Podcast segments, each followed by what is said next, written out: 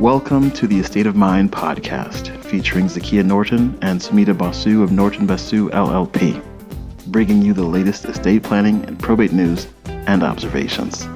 Norton Basu is your preferred Silicon Valley based estate planning and probate law firm. Hi, welcome to A State of Mind. Today we are speaking with Craig Wingate, who is the outreach and marketing specialist for the Alzheimer's Association here in the Bay Area, and he is going to talk to us about the programs that they have available for those caregivers that are helping a loved one or a friend that has Alzheimer's, as well as speak to some of the tools and resources that are available and also some upcoming events and workshops that some of you might be able to attend. Good morning, Craig. Good morning. Thank you for being here. Thank you. So, we wanted to kind of highlight some of the wonderful support services that you provide to people who are dealing with this disease. And I wanted to start with the support groups. And I was very pleasantly surprised to see that there are a lot of support groups throughout the Bay Area. And I was wondering if you could tell us a little bit more about them and what kind of services they provide. Uh, yes, so the Alzheimer's Association is a national organization. We have support groups in all of the areas that we cover. And in our area, the Northern California, Northern Nevada area, uh, or chapter, as we call them, we have over 143 support groups so that we could find a support group in Fresno, you can find a support group in other parts of northern Nevada. That's in all of our territory, we have support groups. Wonderful. And are these geared more towards the caregivers or for the people who are actually suffering from this disease? Both, actually. We uh, offer support groups for caregivers, um, and they can bring their spouses, they can bring their children. It's like a family opportunity. And we also have support groups for people in the early stage of the disease. And the benefit of for them is that they're able to communicate with people who are going through similar situations uh, and similar experiences as others. So it gives them a sense of community while they experience this disease. Who's facilitating these groups? Is it somebody from the association? Is it a doctor? Is it a therapist? Typically, it's either uh, one of our volunteers who has either been a physician or a psychologist or a social worker, or it's one of our staff. Okay.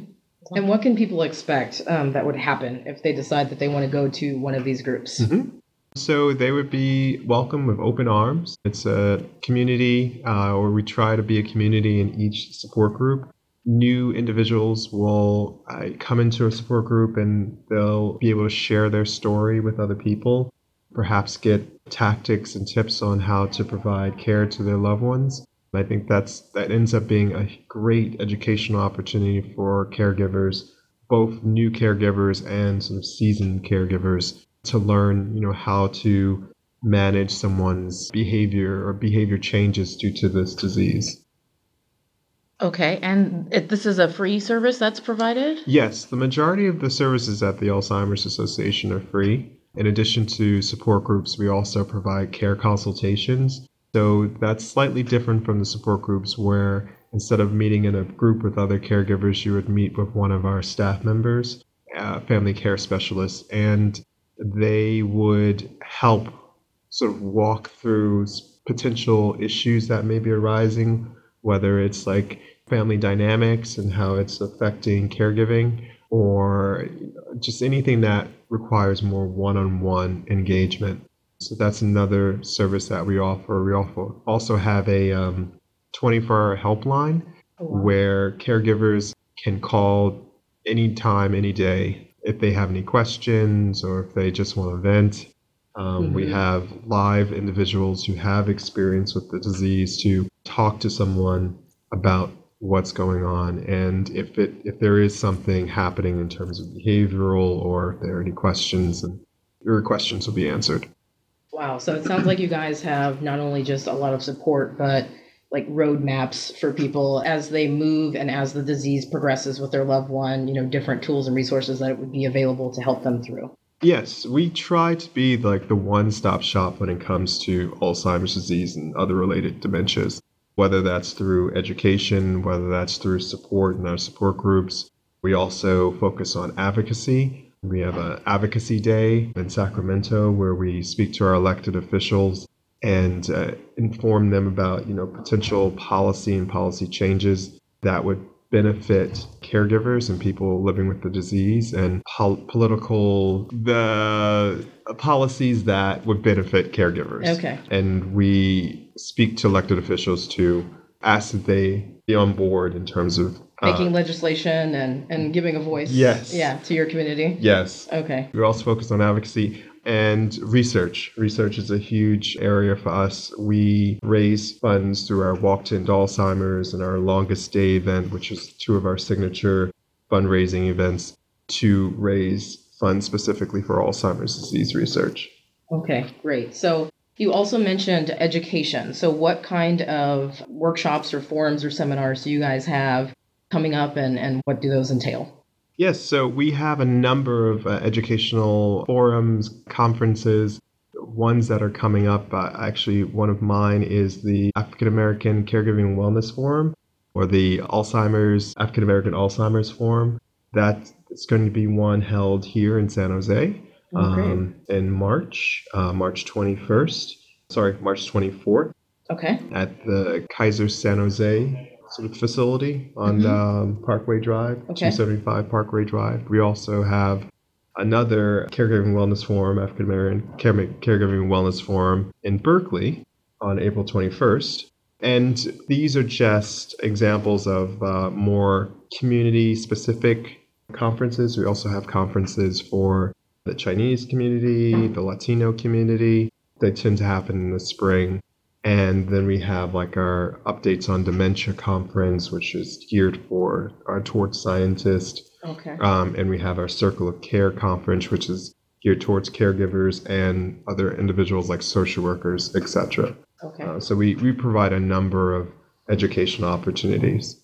That's really great that you guys have it segmented out so that people can go and be surrounded by people that are like them. Exactly. Yeah, the comfort level is high, I'm sure. Yeah. Um, do you also have programs that are geared towards uh, LGBT?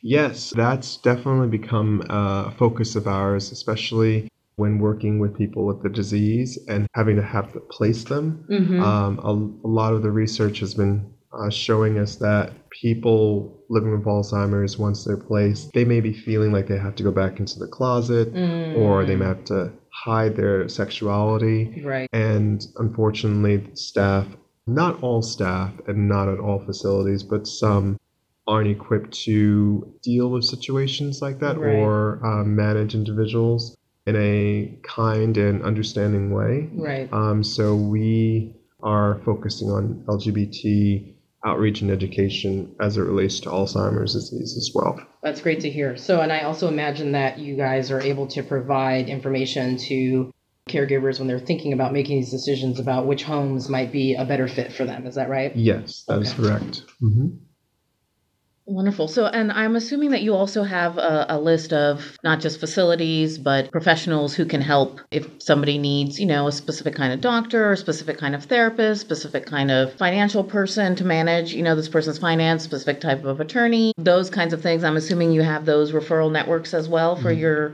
Yes, we have a care resource finder. It's a uh, website online where people can type in their zip code and it brings up like resources that we've found that have been useful to caregivers. And also through our family care specialists, they have that knowledge. Now, we wouldn't necessarily say, oh, you should go to that source or Right. resource or use that resources, but we'll definitely provide you with a list of various resources and you know help you as you contact them and make those connections. Right. Yeah, and I'm sure that can be overwhelming. So that's nice to have, you know, um, an organization that's sure vetted these people, gotten feedback about them, and so there's some confidence from picking somebody from that list. Exactly. Right. hmm Okay. Well, it was a real pleasure getting to hear about all of the programs and initiatives um, and advocacy that you guys are doing uh, for caregivers and those who are suffering with Alzheimer's. And thank you for spending your time with us today to share with our listeners everything that's available to them. Thank you. Thank you. hmm Thank you. Thanks for listening to A State of Mind. Join Zakia Norton and Sumita Basu on the next podcast discussing the latest estate planning and probate related news and observations.